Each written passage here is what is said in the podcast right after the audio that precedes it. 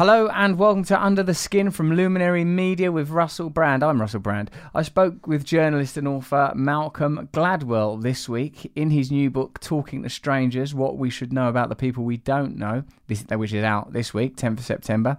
Uh, we get to see a powerful examination of our interactions with strangers and why they often go wrong. I've read some of it, it's bloody good. And you know Malcolm Gladwell, of course you do, and you're interested in Malcolm Gladwell because he gives you.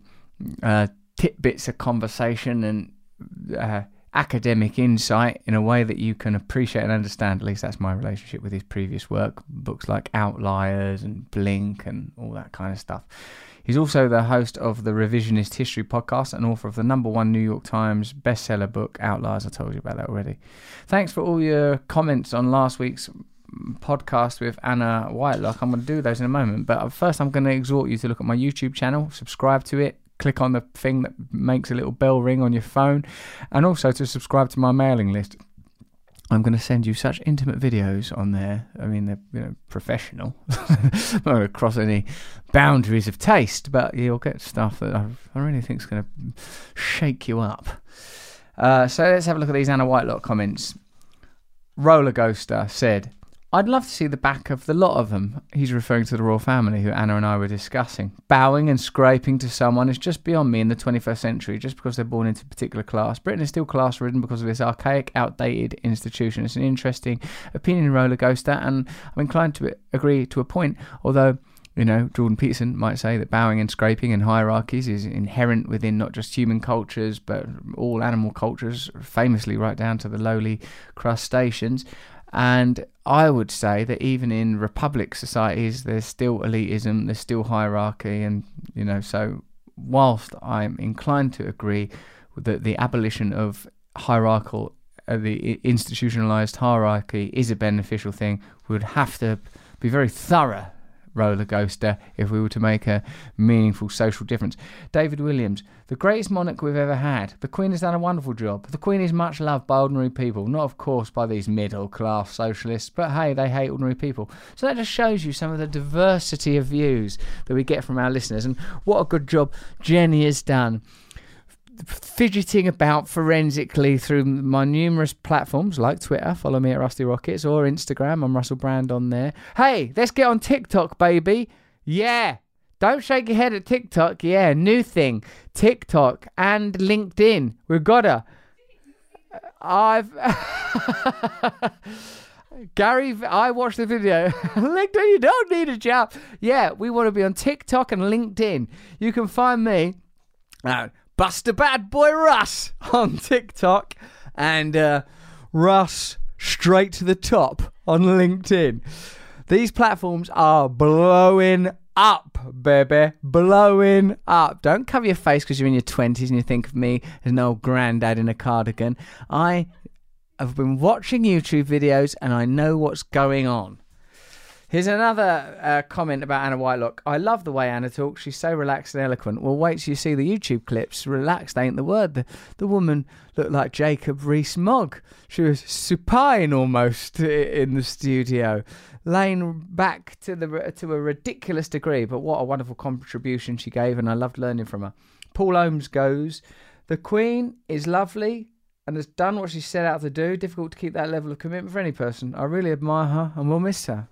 Well done, Paul Holmes. I appreciate your input, mate. If you want to tweet us or hit us up on TikTok or LinkedIn or or Insta or any of those platforms, we are on them all because that's what we got to be, baby, as we boost ourselves into an unknowable future of commerce and triumph. But let's get now to the point of all this a conversation between me and Malcolm Gladwell, who came here very, very slim, barely any body fat on him, very intense person, very I'd say a man with great poise and intelligence and uh, dignity. Let's now enjoy that dignity down our ear holes in the form of this podcast with the wonderful, illuminating, edifying, and delightful Malcolm Gladwell. Trying to achieve equality with the annihilation of category is not no, a successful route. Yes, that's, that, that's exactly right. We're in this era where it turns out we were never the boss. It doesn't look like an ideology. What's beneath the surface of people we admire, of the ideas that define our time, the history we are told? Welcome to Russell Brand. Under the Skin.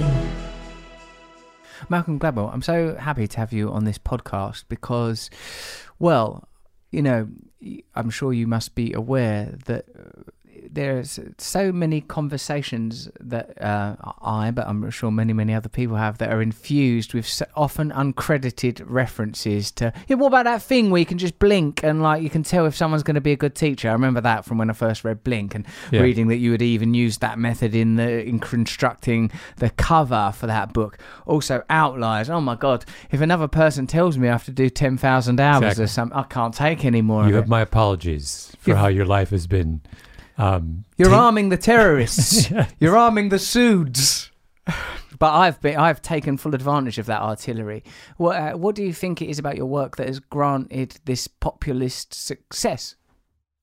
I don't know. What is that? I mean, I'm, um, I, I try and maybe I, I try and to write as simply and engagingly as I can. Um, uh, I've, you know, been lucky that I'm, you know, actually, uh, let me backtrack and say that a friend of mine who was um, a screenwriter in Hollywood, actually, who wrote for The Simpsons, once said, he said to me, you know what the secret of your success is? He said, you're recognizable in profile because I have a big head of fuzzy hair. And he said the number of writers in the world who are recognizable in profile is very small. So, and then he, he said, in fact, the number of people who are recognizable in profile is very small. Homer Simpson is obviously recognizable in profile.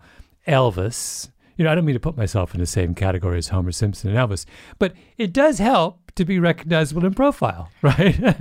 You could have done a lot less research and a lot more focus on your sort of the kind of topiary Yes, of your yeah, hair, and it Yeah. had a great deal more success for a lot less labour. yes, that's right. Actually, it's recognizable in silhouette. Silhouette. Silhouette. That's right. Who yes. was the writer?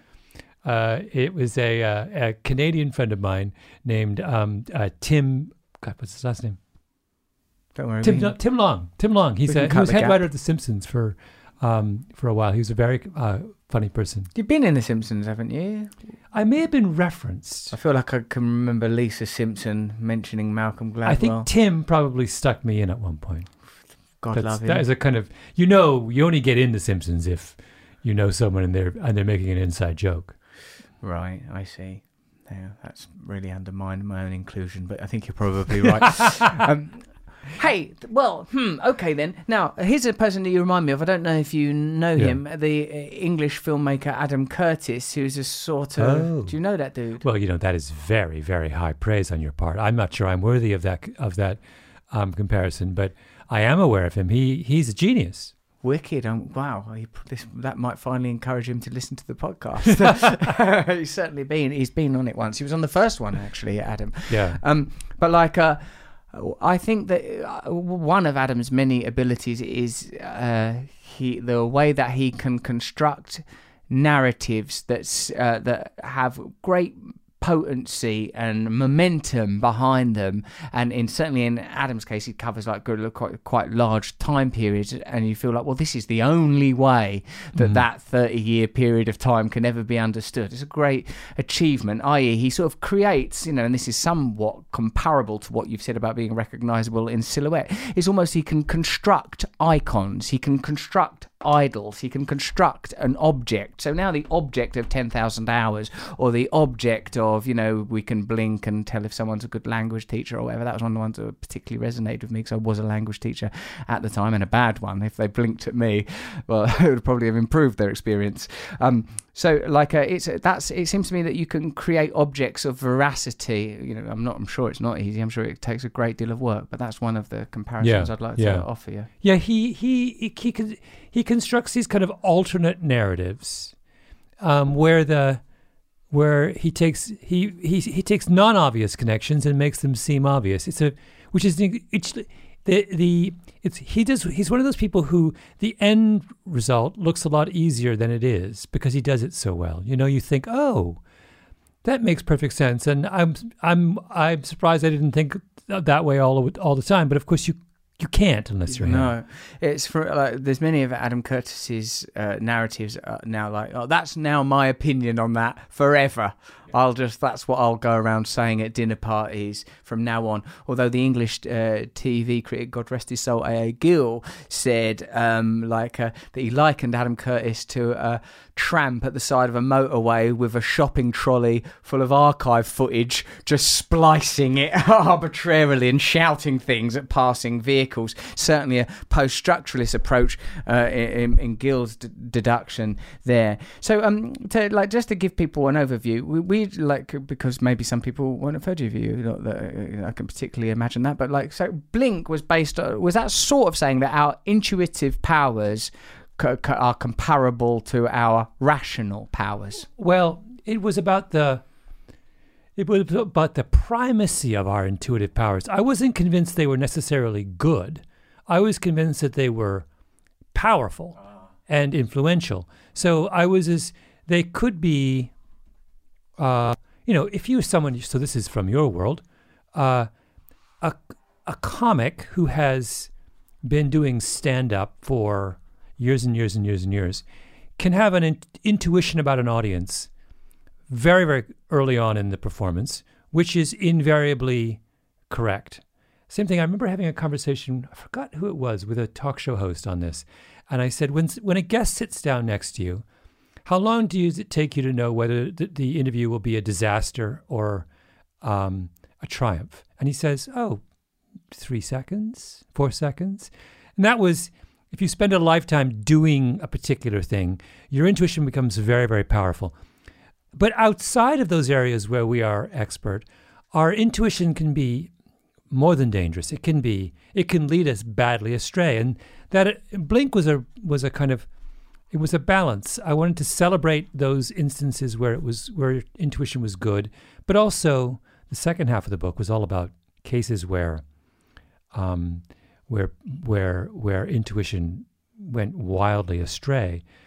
This book, Talking to Strangers, zeroes in on a particular category of impression, and that is the way in which we size up a stranger, um, and attempts to kind of talk about. I'm this time. I'm really squarely concerned with how can it go wrong, and why does it go wrong so often? Because I'm more impressed by what goes wrong with our interactions with strangers than what can occasionally go right. This is really interesting stuff. Like, so in a, I was thinking while you're saying that, oh, like this might be the era of the blink politics, you know, like that where we sort of think this guy looks like they should be the leader of the United States of America. Go do it, you Yeah. know, like sort of be Yeah. a, a nation operating on hunches, a globe operating on hunches. When you're talking about your um, uh, the bigotry, well, not necessarily bigotry, the prejudice that we bring to our interaction with strangers. What uh, does that tell us about uh, social indoctrination? What does it? What does it tell? And how and how much? How much of it do you believe to be cultural? And do you think that there are other influences aside from cultural? Well, there's it's a mix. So I'll give you an example of something. I spend a big chunk of the book talking about what I call transparency. And transparency is the idea that the feelings you have on your on the inside are reliably and accurately expressed in your demeanor and facial expression and body language. This if you study this carefully as psychologists have done, you realize it's not true. So actors do this, and in fact, I did this really fun thing where I took a, I took a, a clip from a episode of the sitcom Friends. I gave it to a psychologist who was an expert in analyzing human expression, and I said, um, "How often, when someone on Friends feels surprised, is that surprise registered on their face? When they're angry, do they look angry? When they are um, you know, in shock, do they look shocked? And what you discover when you do that is that is, you know, when Joey is surprised on Friends, Joey's jaw drops, his eyes grow wide, his eyebrows shoot up. He looks exactly like a surprised person's supposed to look. And when Ross is angry, Ross's voice goes down and his eyebrows, you know, come together and his and his, you know, his his his lips um, uh, settle into a, a kind of angry slit. They all, because they're actors, they all beautifully represent their internal states um, with their expression. In fact, if you, so I tried this, and I, I encourage everyone to do this with any sitcom, but do it with friends, for example. Turn the volume off, watch an episode that you haven't seen before, and then see if you can make sense of the episode without any sound. And the answer is yes, you can. You miss nuances of plot, but can you track the emotional arc of that episode with the sound off? Completely, 100%. That's how actors act. Now, the real that's transparency, right? The, the question is, do we do that in the real world? And the answer is, we do not. We think we do. We, we import this idea from watching television, but in fact, people who are, you know, guilty don't act guilty. People who are deceiving you don't avert their eyes and get nervous and get all shifty. Sometimes they do, a lot of times they don't. If I were to reach up right now and punch you, you I'm sure you would be shocked by that action your face wouldn't. No, you wouldn't do that. You're making a, you're making a shock face right now. You would not make the shock face if I if I punched you right now. I'd do the angry Ross. I'd, my lips would settle into a slit of discontent. Oh, that shouldn't have happened. This is on my territory. That's would- interesting. you would feel it, but whether or not you it was represented on your face would be, I mean, reaction. There was actually data on this, but eh, highly unlikely that you would make the classic shock face. Where do these archetypes of, of visage come from then? Because the one thing I've noticed as a uh, father of young children Mhm. is that you know when she's tired, she rubs her eyes. She, you know, they do seem to have some Yeah. v- syntax of facial grammar Yes. and expression that seems to be somehow universal or mm, recognizably in the indigenous. very beginning, I think that's probably true. But as adults, what happens is we quickly those kinds of instinctive reactions um, start to kind of um, uh, uh, uh, become more complicated and diverge from expectation. Um, we, I think we've, I actually think we've gotten it from the movies and from novels. You know, her face fell with disappointment when she heard, you know, that she hadn't gotten the job, or um, you know, his all of that kind of language from from novels about that tries to kind of um, help us understand a, a character's emotional trajectory is all is essentially made up.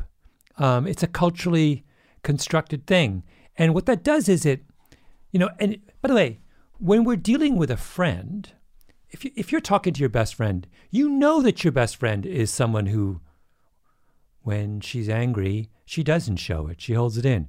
When she's happy, she does this weird thing with her foot that no one else does. You know that because you've interacted with your best friend for years and years and years.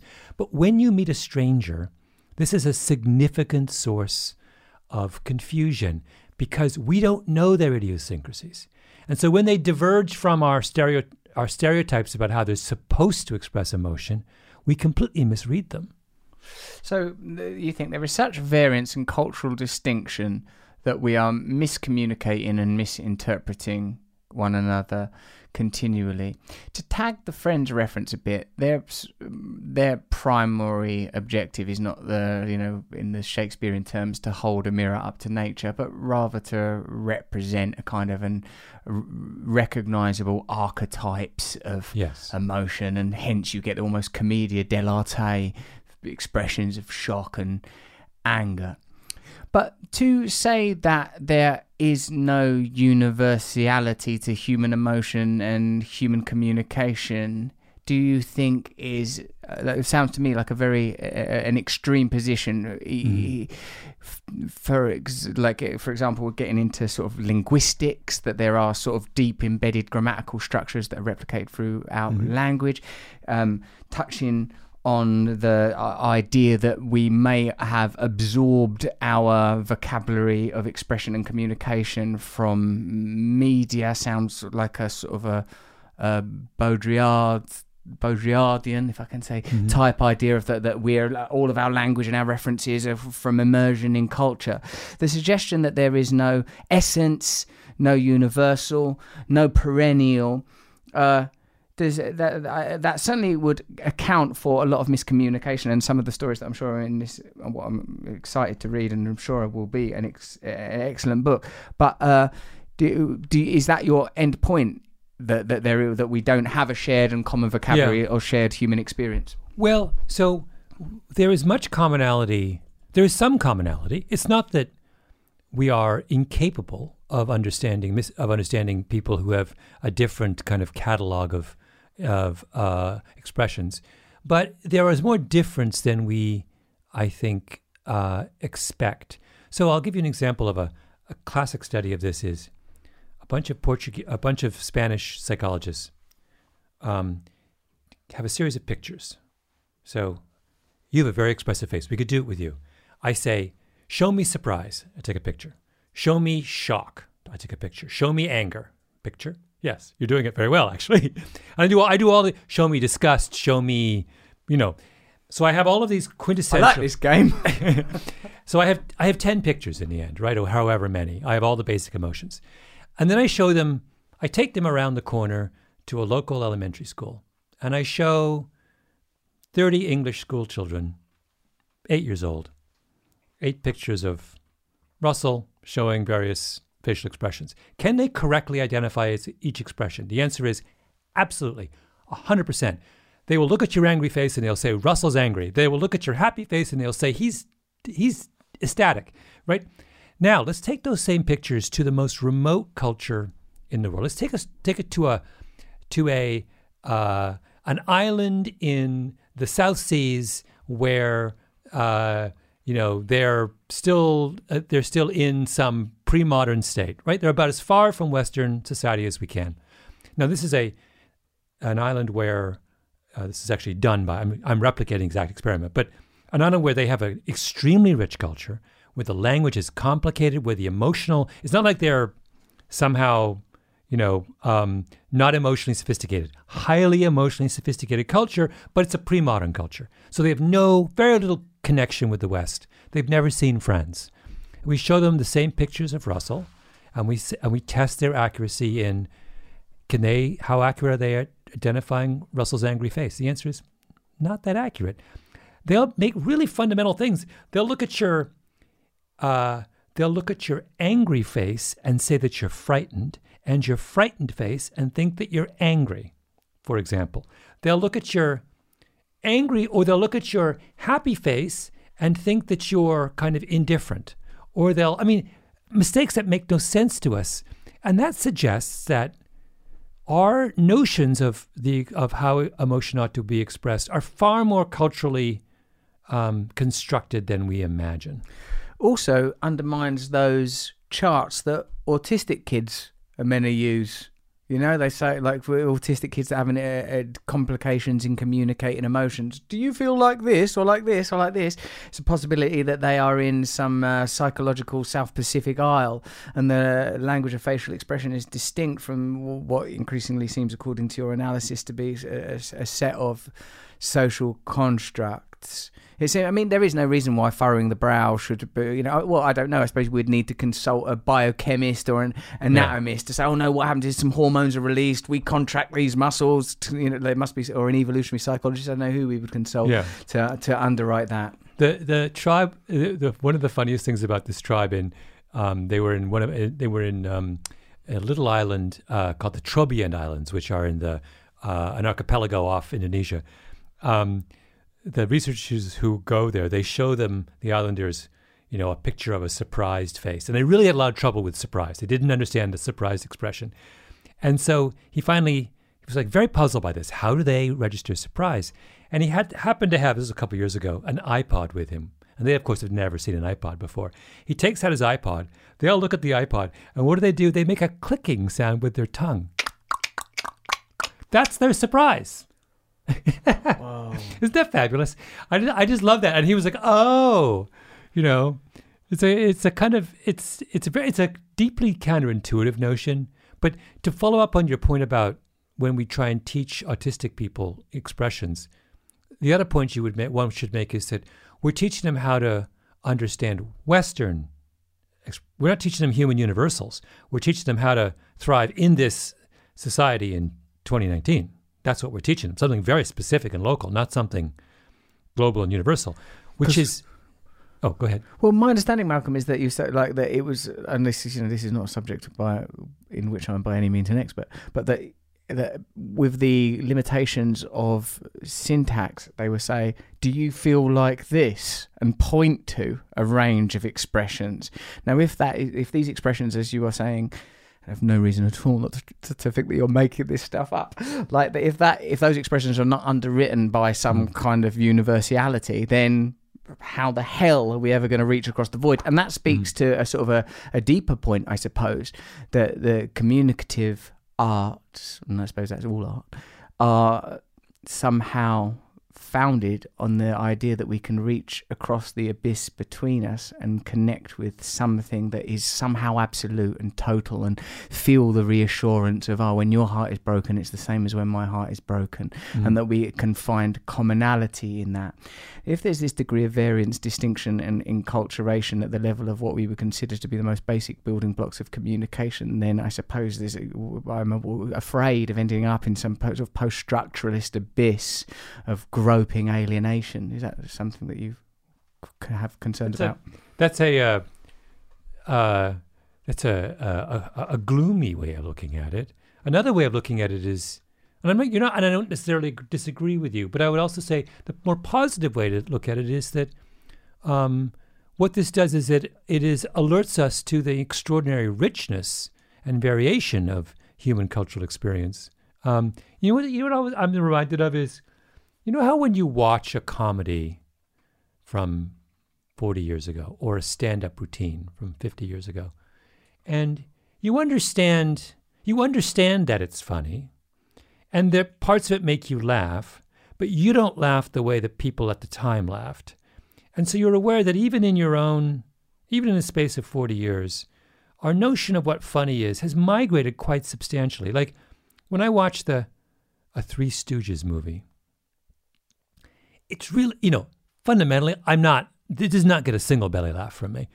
But I understand intellectually, oh, in 19, whatever, 35, I don't know when the Stooges were, people found this incredibly hilarious. And I have respect for that. And I marvel at how different the world was. But I'm also aware it does not, it doesn't land with me, right? And doesn't land with many people of this generation. Not, not all of us, but with many people. Similarly, you know, even a television show from 25 years ago is, it's, you know, you listen to the, nar- watch the narrative, and there are many parts of it that just seem odd. You know, you don't notice how slow t- uh, narratives are from 25 years ago? Like, it's almost as if they've taken a television show and it, it's playing at half speed. Like, you just, you're like, what's happening? Like, why is this guy driving in a car for 30 seconds in the middle of the, and nothing is happening? Like, what, do they expect me just to sit there, watch a guy drive a car with music playing? Like, this is television?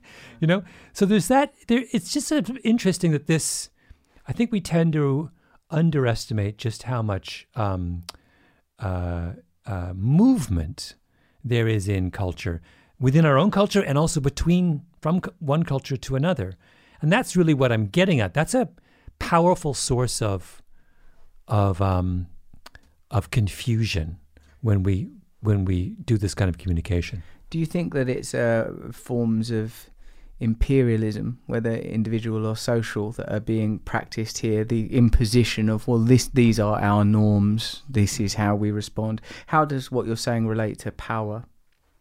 I mean, it relates a fair amount to power. So the idea that emotional expressions really are universal was an idea that was promulgated by Western psychologists in the 1960s, pr- primarily American psychologists in the 1960s. Now, is it any surprise that American psychologists in the 1960s, at the height of American cultural dominance, would go around the world saying, you know what?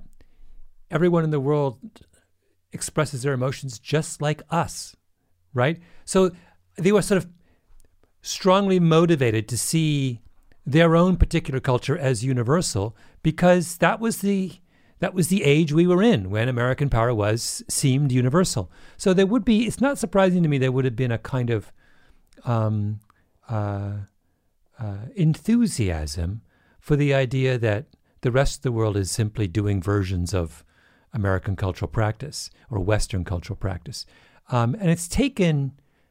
Take a, it took a long time for the and, and to this day there are many well not just general public, but many academics who resist the notion that there is this level of of um, cultural variation. But the evidence is pretty overwhelming that um, that the world the, the world does not see this kind of stuff all the same way. Yes, and that the, the, the, yeah, the, there are various cultural inflections that are informed by environment and condition. Like that sort of seems, uh, you know, like how can it be disputed when spoken language has so much variation within an accepted grammatical framework? But to me, that would that suggests that it is at least possible that although there's very you know that that an apple might be called a different word in a variety of language the, the you know without getting too deep into Derrida that that the appleness of an apple remains the same and that that we still are expressing from the same palette but i suppose you're talking about misinterpretation in this book talking to strangers that oh that Yeah. person smirked or sneered or whatever it was like that recent case that caused much controversy in the united states uh, the the teens in the maga hat deemed Oh, yeah, yeah. to have smirked and what that meant and what that implied and how that was weaponized by various sides of that argument. So yeah, I, I, I understand what you're saying. How do you de- how do you deploy that in this? I noticed that one of the cases that you use is the Amanda Knox case. How Yeah. do, how does that Well, that's work that's a book? classic example of what we're talking about. Here we have a case where an outsider, cultural outsider, an, an awkward adolescent, middle class American, goes to Italy and is somehow in the, in the middle of this horrendous crime, and her reactions um, strike people not from her culture as strange. So both the Italian police and the English tabloid press look at her and say she doesn't behave the way we think distraught roommates ought to behave upon hearing of the death of their the murder of their roommate.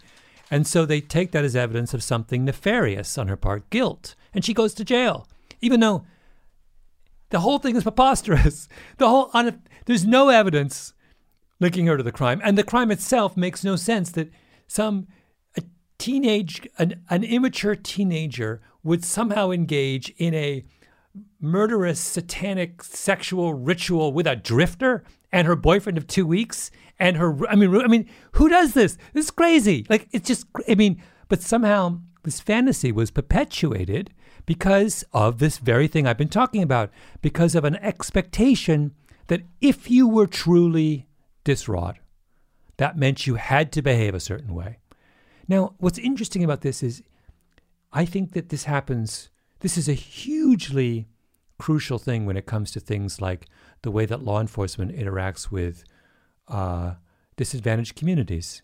You have a white middle class police officer who is asked to make sense of an immigrant or someone of a different economic class or someone from a very different social background. And if they're not alert to the cues, the cultural cues, they're going to make substantial errors in how they make sense of this person they're talking to. And that's really what I'm getting at in the book that these kinds of errors are not trivial. They're they they they and they could be extraordinarily corrosive to the um the to the sort of social fabric in a society. What were the assumptions and which cues were misread in the Amanda Knox case that Yeah. you think are helpful to illustrate this? So, you know, as you know, there have been there is a library of books on the Amanda Knox case, and also a library of documentaries, and I have I have had the misfortune of reading them almost all of them.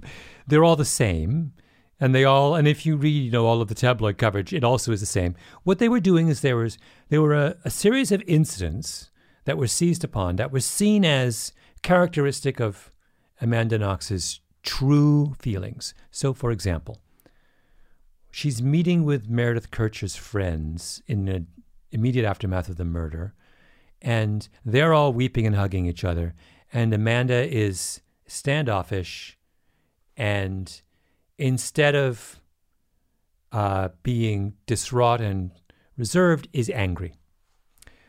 She's with her, or she goes with her boyfriend of two weeks to the police station, and while they're waiting to be interrogated by the police, she sits on his lap and they hug and kiss. Or she's spotted across the street the next day buying underwear at a lingerie shop, red underwear, in fact, when everyone assumed that she should be home sobbing quietly. Now, Amanda Knox would say, well, the, ho- the house was sealed. It's a murder investigation. I have no access to my underwear. I need to buy some underwear, right? She would say, um, why is anger in response to the brutal murder of your roommate inappropriate? That seems to me entirely appropriate.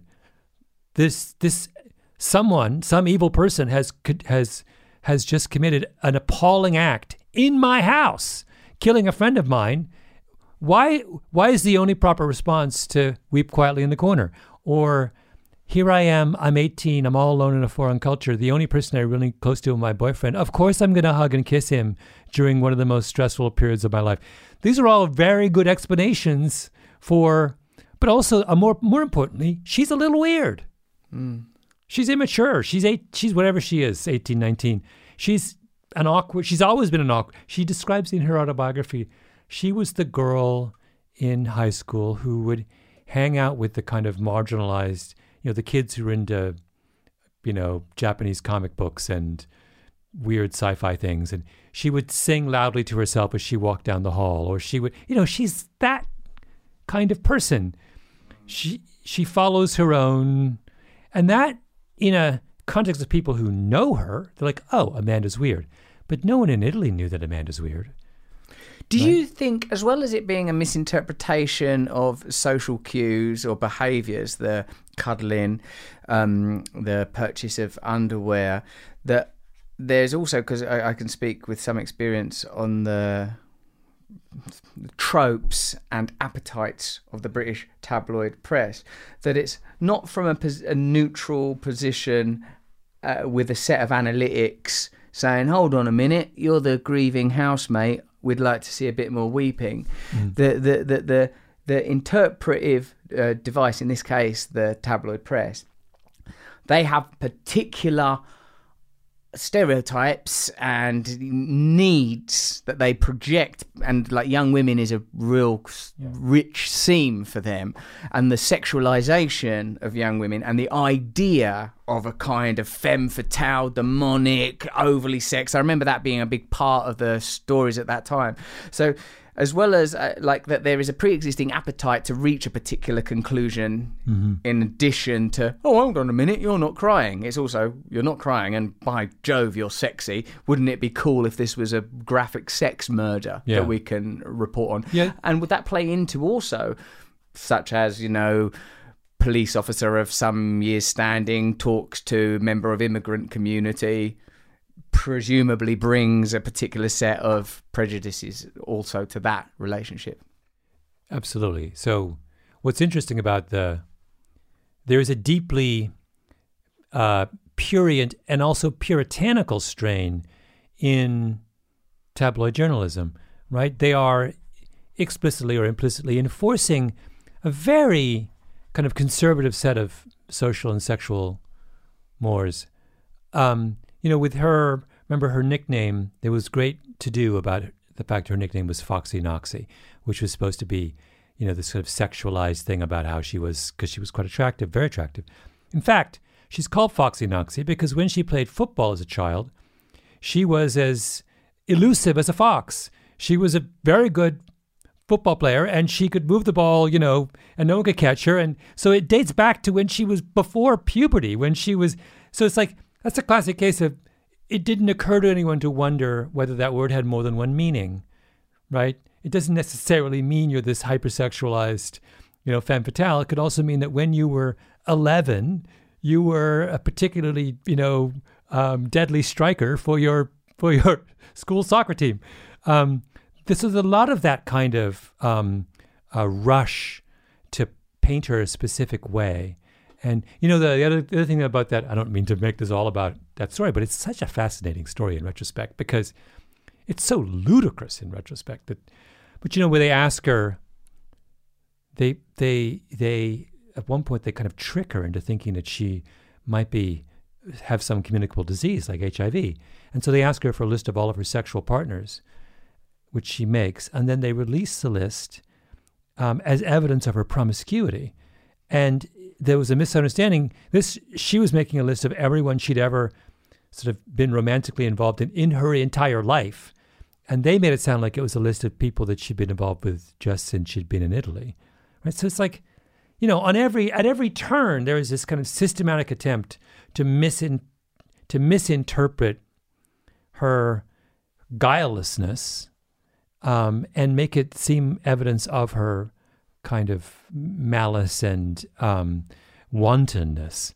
Um, and that's, you know, that I just every time you read things like that, you wonder how often does this happen that we're and we're not aware of it. How many times have we closed the book on someone without realizing that we have been engaging in a version of this game?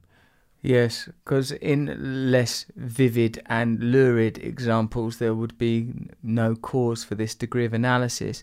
What do, in talking to strangers, what what, is it, what do you conclude about the way that we should pr- approach interactions with strangers, and, and, and what more broadly can we learn from this analysis?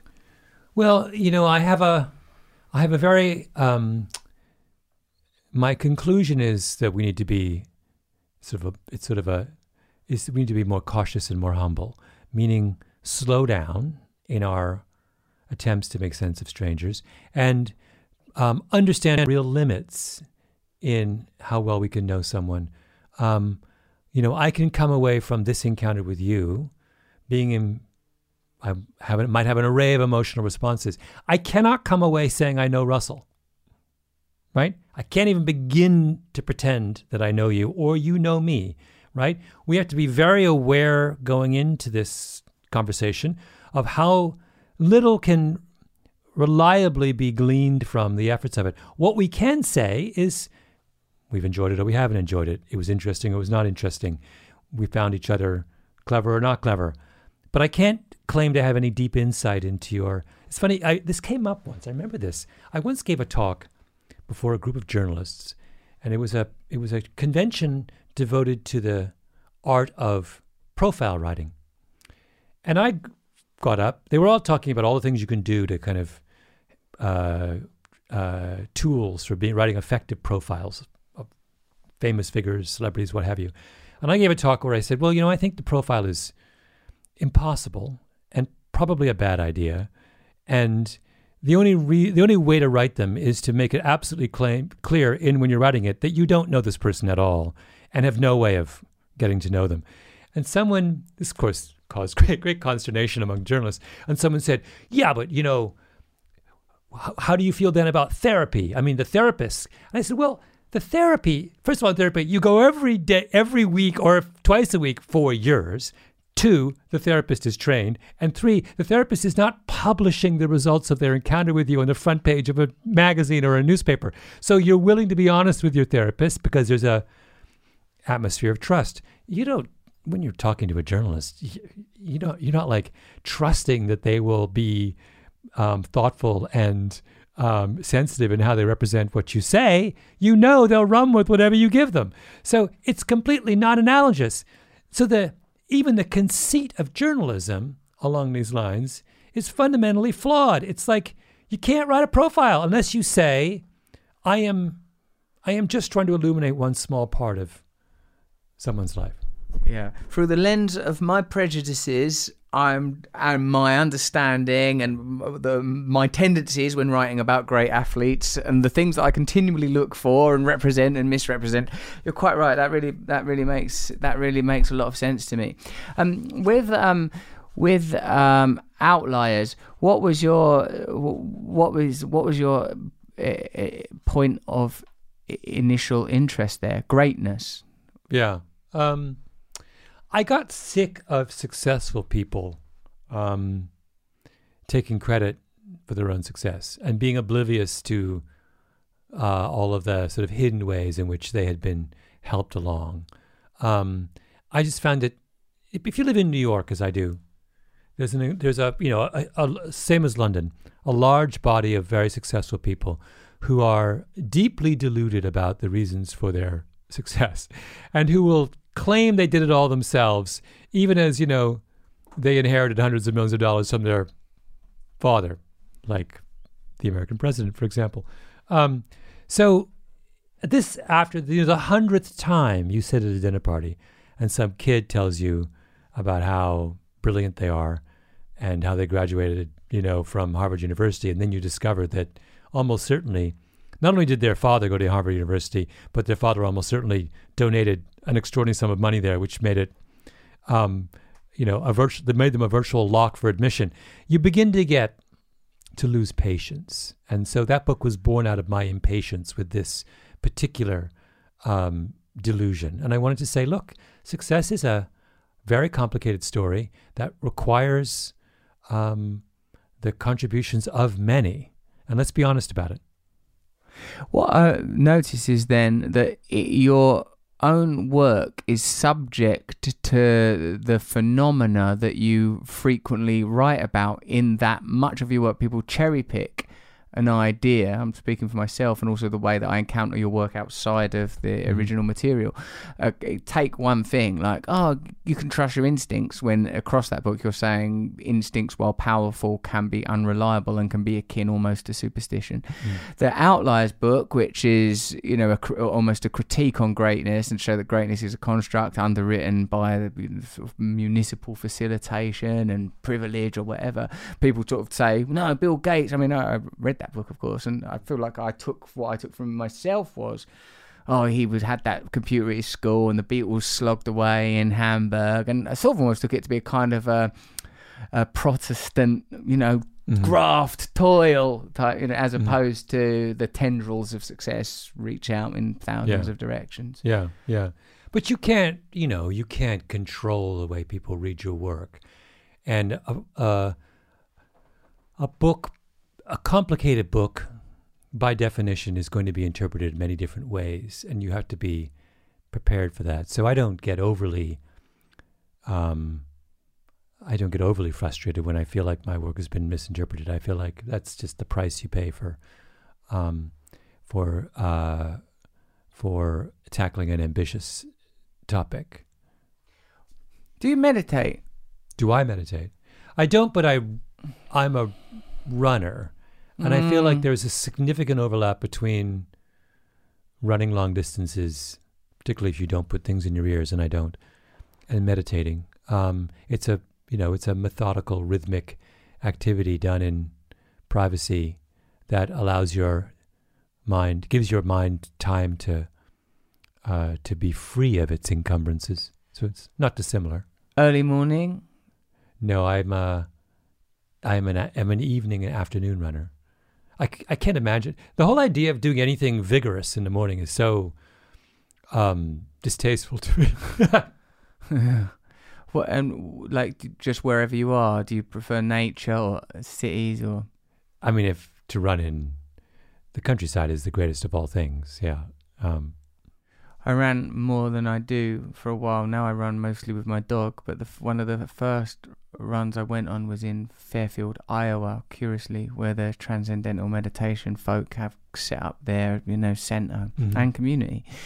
And on a sort of one of the first runs I went on, it was like snowing, and I found myself deep in these beautifully bucolic and frosty settings. And I saw an eagle landed on a bale of hay, like this ridiculously large bird of prey. And I felt like I'm in concert with this mm-hmm. nature. I'm in mm-hmm. concert with it, and I enjoy the, as you say, the sort of being unencumbered and the sort of wordless serenity that can come Yeah. about. you like- meditate. yeah, yeah. Um, I m- meditate a lot. It's without it, without that, as well as a good many other systems and methods, I find serenity difficult to achieve. I'm, Yeah. I don't tend towards peace. I note that I become kind of agitated and stuff. What are your s- spiritual beliefs? What uh, what what have these extensive studies into these various phenomena and uh, these constructions of interesting narratives about how these things may come about led you to believe about mm, you know the nature of consciousness, the nature of God? Where, where how where where do you land on these things, Yeah. Malcolm? Well, I'm a um, I am uh, not an atheist. I um, I believe very strongly in the existence of God and some kind of spiritual um, dimension to life. Um, but more importantly than that, I'm someone who is deeply respectful of religious practice So I think that there is something very beautiful that emerges from um, from a kind of considered and um, ritualized attempt to uh, to reach outside yourself, um, which I think is, you know, I, I think of the the um, there is nothing more or a few things more corrosive and pernicious in the long term than people who never have an opportunity to uh, reflect on something other than their own particular condition. Um, and that, I think we're sort of, in some sense, I think of, we're seeing the consequences of a little of that now, that we've now gone rather a long, you know, here's a very concrete example of that. Um, whatever you think about going to church on Sunday morning, the thing that that accomplished for years and years and years was several things. One is it allowed you to see people that you disagreed with in a different context. So I could be violently opposed to your politics Monday, Tuesday, Wednesday, Thursday, Friday. But on Sunday, I would see you in church and I would be reminded that we have something we have in common. There, you know, there is something we both believe in, which is probably more important than the things we disagree with Monday to Friday. So that's actually a hugely important thing. The second important thing is it's important for people, it's a place for people to mix, not just with people who, people of different classes to mix. You may be driving, you know, a Bentley, and I may be driving a Mini, but in the church, we're both in the same place, doing the same thing. And that's also incredibly useful in divided time. And those kinds of regular rituals of inclusion and you can't I mean, you could replace it with something else if you want, but you have to have it. You have to have some form of it to have some way to make sense of someone outside of these very very narrow um, definitions of of kind of personhood, yes. and that's that's the thing that I I think is incredibly valuable. I would agree that if there is no iteration of community, if we don't have a sense of our shared values, requirements, and conditions, the, the, the tendency is towards individualism. I've been thinking somewhat about the relationship between individualism rationalism and materialism and like post enlightenment rationalism leading to a kind of an individualistic materialist and ultimately consumerist culture. Mm-hmm. um, do you feel like you can add something to that? And does it feel like that's something i should continue to think about and explore? Yeah. Well i'll give you a a um uh, a possibly a bad example and possibly a far-fetched example but it's a version of this. I i'm a like i say i'm a runner and once a week, I gather with my track club and we do a workout together. And so several things are interesting about that. One is that when you go to track practice, you you get rid of everything except your running shorts, your t-shirt, and your running shoes. Right? It's something that's done completely apart from all of the accoutrements of modern life. It is exactly the same as the ritual that people went through when they ran 100 years ago, right? That's interesting. The second thing is that it's an identity that exists apart from all other identities. So I don't even know the last names of most of the people in my club. I don't know what they do for a living. I don't know how much money they make. All I know is they like running, like me, right? So it's like all of a sudden we've invented an, a form of collective identity that sits above all the other ones or sits apart from all the other ones.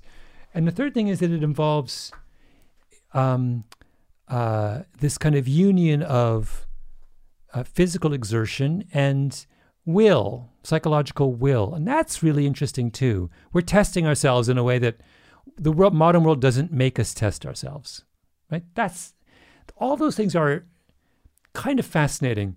And that the idea that I would happily run with someone who has who has not only has may not may have no possessions or no may not make a lot of money, may not have any education. And I would have, not only would I be happily running with that person, I would have no idea about that def- difference, right? And it wouldn't even remotely uh, occur to either of us to explore that dimension of our difference. That is interesting, right? And that I think is something when we talk about this the the connection between individualism and uh, materialism, they are connected because the minute we start to define ourselves entirely by alone, autonomously, then then what you've accomplished, what you've accumulated matters. It, you know, I part of the way I define myself is I drive X number of car and I live in this, right? But in that environment of collective activity, matter anymore, right? We're just running here, um, and I sort of wish makes me want makes me wish that everyone had some form of that um, experience. Yes, uh, yes, you're able to experience a type of truth there that is amidst the clutter redundant, discarded, and perhaps somehow not even present. Uh, comparison from my own life is uh, I go to Brazilian Jiu Jitsu and you have the same thing. You put on a uniform together, you line up in order of the belts. There's this ritualized running around mm. the sort of space. There's these exercises that everyone conducts. You at the end you all shake hands and sort of bow to one another. It's loaded with ritual that whilst it has hierarchy it's a kind of i heard i went i attended a grading recently and one of the black belts who had sort of achieved a certain degree of accreditation said we all come through that door with different needs and different lives. But once we're in here. Mm-hmm. we all want the same thing we're all the same. And what something that is achieved in kind of uh, in under the auspices of progressive liberalism was achieved quite unconsciously there because the cheers that went up for the people with Eastern European surnames and Muslim sounding surnames were this it was uniform it was mm-hmm. uniform in there it didn't matter genders race everybody mixed together according to that. And you, you know like like you say with the running there's something to be said by this sh- sharing of purpose this sort of a, a, the, the, willingness and also the exertional thing. I, I felt then that you know, I had this experience once, Malcolm, where I leapt into like a very cold pond and like the when the sort of yorp came out of me of like you know of hitting the cold it, i do stuff like that pretty regular these days.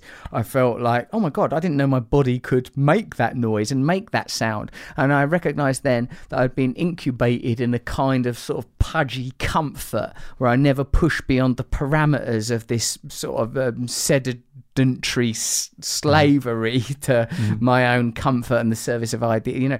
And that's interesting that that is part of the condition of the type of lives we live these sort of urban modern western lives. Yeah. Well there's supposed to be a there has to be a you have to pay a price for this. Otherwise the ex, the the the whole exercise is meaningless. There must be some sacrifice.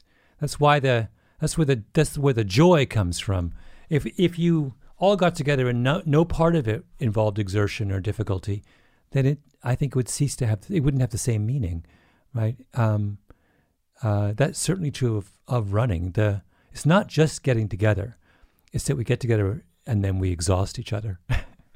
mm, so mm. I'm sounding I'm sounding very uh, kind of uh, 19th uh, century, uh, um, you know, Victorian uh, in my outlook, but I, there's something to that. It's very, it is romantic. I like it, and I like this idea of sacrifice, an idea that somehow seems to be adrift. Uh, it's difficult to access that idea perhaps without a theological underpinning that we give yeah. something up, we give yeah. something over, and perhaps in a sort of a athletic context you can find. I, I remember listening to a uh, Lance Armstrong, the cyclist, has a podcast, which is quite fascinating in many ways. I remember listening to him once, and he was chatting with one of his former teammates from his Tour de France days and they were reminiscing about cycling. And they were talking about their children and how do they, what lessons from their own athletic career do they want to pass on to their children? And you thought they would talk about teamwork and the joy of this. And, and they were like, no, no, no. Both of them, the only thing we care about is we're really, really worried our, our children um, uh, won't know what it means to experience pain. We want them to learn how to suffer and the thing that they got from and it was hilarious because it was like their their interpretation of you know 10 years out of what was truly valuable about climbing a mountain all day was just how much suffering it was and how like in retrospect meaningful that was to them. And they were desperately afraid their kids would never suffer in the same way. The only time i've ever heard parents say they want their kids to suffer was lance armstrong and his buddy on this podcast. But they're getting the same point there that there's something in you know if you can learn how to productively suffer, you you emerge with that from that experience with um, um, some kind of strength that you wouldn't have had before. Not that I, you know, would like to suffer. Those guys really did suffer. I mean, the Tour de France is the most bananas exercise in masochism perhaps ever conceived. I would rather climb Mount Everest than bike the Tour de France. I mean, I can't imagine anything harder. It's crazy. Yeah, I mean, I, I can't conceptualize it, but this idea of mortification is uh, it's interesting to me because I suppose in its praxis is the idea of a separation from the experiencer and bodily sensation that no i can continue i can continue i am not this i am not the there's a sort of a transcendent Yes, yes, that's it. Yeah, Mm. yeah, that you glimpse something. The same thing we've been talking. You glimpse something outside of yourself. Yeah, I've been in my own uh, current Brazilian Jiu Jitsu. I've been like I've noticed that I, I got an injury recently, and I've noticed that my willingness to go through that, like the the discomfort that you experience in Brazilian Jiu Jitsu, because it's sort of mostly grappling, you know, is that you feel the weight of someone on you, and when you're say on top of your game, you ha- it's the ability to find a willingness to sort of transcend that, to tolerate it, to endure. Uh, Currently, when it happens, I feel someone on my face. I think, "Oh God, I don't feel this." I'm like, I feel panic and wanting to let go of it and wanting it to to end too much combining with my uh you know with my body and with the bodily experience of discomfort. Uh, another thing while i have you here please uh, and and because I'm assuming just because of your sort of diligent expertise that I can ask you about anything and you'll come back with something. I've been thinking a lot about the co- uh, corollary between sort of post structuralist uh, analysis, particularly in terms of deconstructing uh, abiding narratives, which seems to talk to this stuff around talking to strangers. We bring these assumptions. This is what's you know normal, and this is how this what the standards of behavior are, and how we can deconstruct patriarchy and nation and various ideas by using the two tools of say Foucault and uh, Eastern mysticism. The idea that the self is a construct, that you are not the pain, that you are not the memory, that you are not the biochemical drive. Uh, do you see anything in these ideas? Uh, do you do? Would you agree with the, this corollary? Is it something that you feel qualified to speak about? You can't be less qualified than me. And uh, is it something that's interesting to you? Huh. It's to be honest, not something that I've devoted a great deal of thought to. Not because I'm hostile to those ideas, but just because um, I haven't gotten to it yet. I suppose. Uh, the um, Are you interested in like post-structuralism, for example, uh, or independently in those two fields, like um, Eastern mysticism or theology, at least, and post-structuralism? Yes. I guess what I would say about this is that um, there's a kind of corollary to this, what you're talking about, in the very institutional academic world, which has been this attempt to understand, and it goes back to what we were talking about earlier, um, that when you begin to understand the um, that there aren't these very simple human universals. There are universals, but we had a caricatured notion about how we were all the same, and that was really fed by, um, by as as we were talking about, you know, the most powerful country on earth sent its academics into the world, who came back with the conclusion like they're all like us. We're setting the standard in a sense. And there's been now a retreat from that. And part of the retreat from that has been, for example, a lot of really fascinating work trying to understand, trying to uh, first noting and then trying to understand the profound differences in the way, you know, East and West take a look at um, ordinary experience. So there's a, some of these experiments are so much, are so fascinating. Like, um, I show you an aquarium. In the aquarium, there are big fish, little fish, rocks, trees. Blah, blah, blah. I say, look at the aquarium, and then I come back to you, and leave the room, and then write down your memories of what you saw. So we do this with a randomly selected group of Americans, and then we do it with a bunch of Chinese or Japanese, say Japanese people of the same age. What you discover is if you compare the two groups' recollections, they are completely different. Completely. The Americans will say, will mention there's a really big, there'll be one really big fish. They'll describe the really big fish and they'll leave out all the details. They're like, there was a really big fish. It was like purple and had, you know, you know, a green comb on it and was like going around. And the Japanese will say there were, you know, four small rocks at the bottom. There was a school. I saw a school building over here. It'll be all about the, they'll see the context. And the Americans will look, focus on the most important person in the thing in the aquarium. Now, these are, one's not wrong and the other right. These are just different ways of organizing experience that are stressing different aspects of experience that profoundly shape the way those two communities make sense of the world. And I think alerting ourselves to the idea that um, there really are many different ways to read a situation, um, depending on where you sit, is incredibly important. Yes. It really, you know, if I could ask for one thing from the educational system, it is that when you graduate, you should be aware of that fact that your way of seeing the world is not the only way. Yes. And yet it seems that we are witnessing a rise in hegemony and homogenization. This doesn't seem like a time where we afford uh, more diversity of experience. So when you uh, apply that uh, belief to politics, what does that? What do you hope for uh, politically? Do you hope for more devolution, more centralization, more progressivism? Or what, where, how do you translate uh, the, your now substantial body of work into a p- political understanding, or is that even is that yeah. something that you do? Well, I think I would say I would ask for more devolution. I uh, I think the problem now is that we are trying to to govern highly diverse societies um, uh, with one set of ideologies and beliefs, and and it's just, it's just too hard now. It's one thing if it's 1820 and everyone comes from the same place and worships at the same church, and it's really hard when it's 2019 and um, so in America, you know, I think America is the real lesson of the American um, situation at the moment is that America, as presently structured, is ungovernable.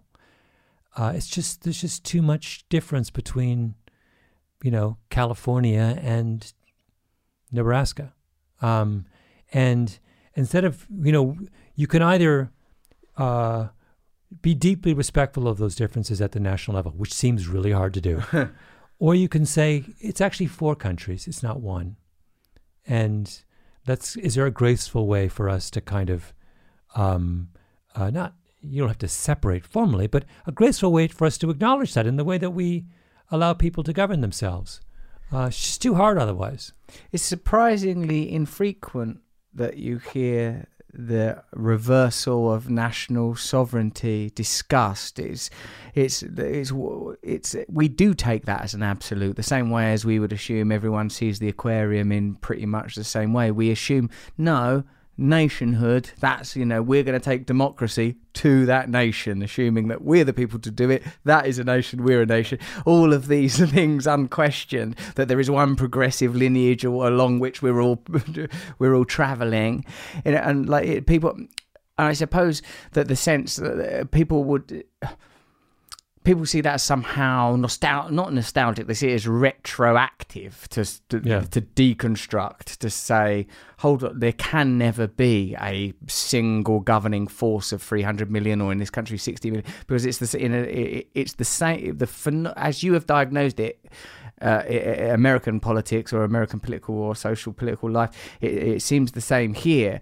That for me, I feel like, well, how will these people with all of these diverse requirements ever again be umbrellaed under something like we are England and and for what end? Who benefits from there being one centralized identity? It's particularly as institutions are, sl- are, slowly deconstructed around us and dissolved and privatized and monetized and sold off what who's benefiting from there being a centralized American or yeah, English yeah. British government? Yeah, no, there is a kind of um, it's clear that a border doesn't mean today what it meant in the past. So maybe it's time to kind of be thoughtful about what a modern border um, means, what its sort of symbolic value is, what its practical value is. Um, I always think, uh, you know, as a as a someone who lives in the United States, when I and I come to England, the the kind of the continuing debate about whether what the status of say Scotland is with respect to the rest of the UK, I always find sort of weird. Like it's not as if the Scottish aren't going to pack their bags and physically move their island to some distant part of the world. They're always going to be there. You're always going to be able to go there, make friends with Scottish people. It's not that far away. You can still drink scotch and, you know, eat haggis. I mean, it's not like it's just a symbolic thing. So maybe they want their, you know, quote unquote independence. I mean, I don't understand why it's such a huge deal. It's like they're still going to be friends. English and Scots are still going to be friends. I mean, it's like like there's a kind of weird sense in which people um, get all worked up about these arrangements. Yes, it's not. It's kind of it's fine. Right? R- romantic notions of nation and domination uh, Yeah. uh, uh, in relation to England and Scotland presumed dominance you know like their great history of war and rivalry and eventual subjugation of Scotland under the you know and you, one could argue the same thing for Britain's relationship with the European Union these economic and trade relationships these administrative bureaucratic relationships that are ultimately related to domination. These are like I I feel like you, Malcolm, that the the, the direction uh, like that for ordinary people to feel a sense of shared purpose and shared values, such as as described in being part of a track club or a jiu-jitsu club how does that exist on a national or international scale and why should it? Well, why why would we bring that abstraction into our lives when it can do nothing but create opposition Yeah. and conflict? I guess to link the things we've been talking about, I'm far more interested in um, encouraging the formation of these sort of informal, deeply personal collective identities than I am in propping up these kinds of formal, um, impersonal, grand collective identities. That uh, we wouldn't be so worked up about the state of the nation if we had meaningful um, uh, personal ties with social uh, ties um, on our in, in our immediate world. So it's like I, you know, I sort of feel like we could solve we can solve this need in a different way if we're purposeful about it. I agree. And whilst much of our conversation has been predicated on the acknowledging that there are many things that we assume to be universal may be cultural, do you feel that there are anthropological roots that, if somehow honoured, might create f- fairer and um, uh, more richer systems, i.e., through the running when there is a tribe that have a shared purpose and a shared vision and a shared experience where there is mutual suffering and respect and a, a degree of equality you know that that for me i sense that that probably resonates with with something in somewhat inherent would you agree Yes, I do think. I don't think that that civil societies can function without num- without numerous forms of collective identity. That you know that idea that you must. So I, I've often the thought about this as a kind of an abstract exercise. If you meet someone and you say, "What are all the ways in which you would describe yourself?" and what you find, of course, is that people the minute they're even remotely reflective, they can come up with multiple descriptors. I could be, you know, I could be a woman. I can be Greek. I could be gay. I could be a mother, a daughter. I could be a physician. I could, you know, you can imagine. I've described someone for you who has. She could also be, uh, say, she's a an athlete. She's a basketball player. She's a. All of those things are deeply important to her. Maybe she's religious. Make that eight. I've now described eight ways in which eight identities, possible identities for her. And then you say, okay, let's give everyone eight. Let's say everyone has eight identities. Each person will rank them differently. For some people, the identity of physician would be one, mother two, Greek third. Some people will be Greek one, mother five, athlete two. You know, everyone's got their own way of kind of organizing. And when you sort of take a step back and make everyone do that exercise, you realize, good Lord, there are uh, there is an in, there is an enormous variety in the way we make sense of each other. So you have to if you're going to have a country, you have to be deeply respectful of that variety. That not everyone, just because I, Malcolm Gladwell, put my identity of writer first and Canadian fifth, does not mean that I can look down my nose at someone who puts Canadian first and their profession at the bottom of the list, mm. right? That that's what, to my mind, what I was asked today in one of my interviews for this for Talking to Strangers. Someone got who's probably on the conservative side of things was asking kind of leading questions about my attitude towards identity politics. But to my mind, all identity politics is is people making this argument. They're just saying, for me, my sexual identity or uh, ethnic identity is at the top of the list. What's wrong with that? It's fine. it's like you're just being, they're just saying my order is going to be different than your order. And my order, by the way, is different from the order that society permitted through most of its history. Really useful to know, right? Not threatening. Why is that threatening? It's just, they're just saying, this is what matters for me in this moment in my life. And that is what everyone has always been doing for as long as people have been um, have have have been human. Why is it threatening? Do you think? Because, like you know, you, you as you said, it's not threatening. Um, my assumption would be that it is threatening because it's it's a an acknowledgement of this process of diffusion and an inability to contain. You this is Yeah. uh, this for me speaks to, to power relationships. If someone goes i'm no longer a member of this nation. I'm a member of this new nation. This is who i am. This is how i identify. It's a challenge to the very modalities by which we measure and um, appoint people. It requires an adjustment on the part of the person who is in a position of power. That's what it means, right? So I can no longer assume the world, those who work for me or who are under me in the hierarchy, organize their identities in the same way that I do. And that means I have to kind of, I have to think about them, adjust them, be empathetic, see the world through their eyes, do all kinds of things which are you know, maybe difficult and time consuming and costly emotionally and all kinds of things. But it's a, a relatively small price to pay for respecting someone's dignity. yes But it's still, it's if you if you're accustomed to being on top and assuming everyone organizes their life the way you do, it's an imposition. I suppose power is about uh, if I want to do something, I'm going to do it, and I don't want to deal with all this complexity and potential opposition because your worldview differs with and possibly opposes mine. So, uh, yeah, that makes sense to me.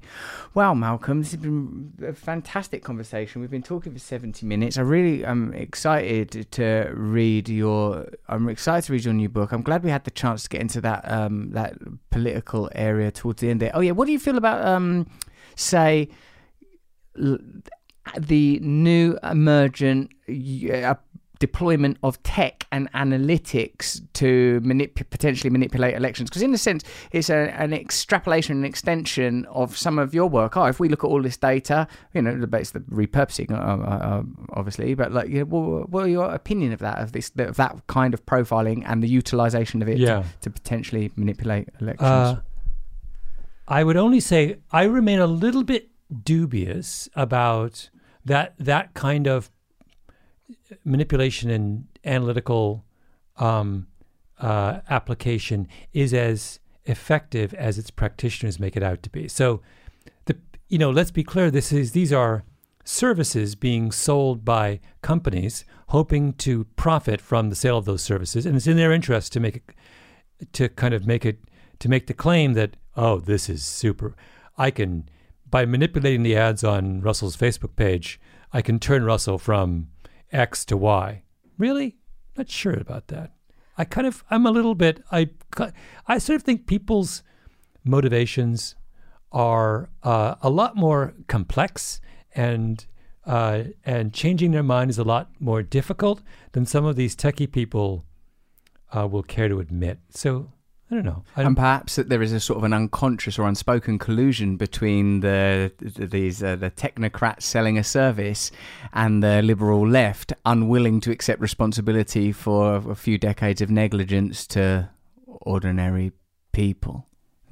yes, or I thought you were going to say that the critics of this practice unwittingly encourage the proponents of this practice because the critics by the assumption this is very, very powerful, and then, and in so doing, make the practice itself all the more alluring to those who want to who want to manipulate elections. So everyone's propping up what I think is a largely untested assumption about, um, like I understand that the Russians tried to manipulate the election in America. What I don't believe is they succeeded. There's a difference. It's wrong if they tried, and they should be slapped on the hand, and we should be worried about them trying.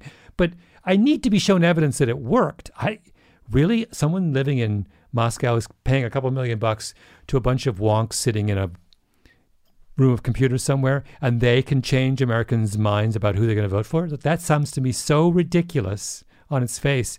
We, every other apparatus in society is trying really hard to change people's minds and failing, but somehow the Russian, who barely speaks English, and who was like putting ads on Facebook pages, they're the ones who control the.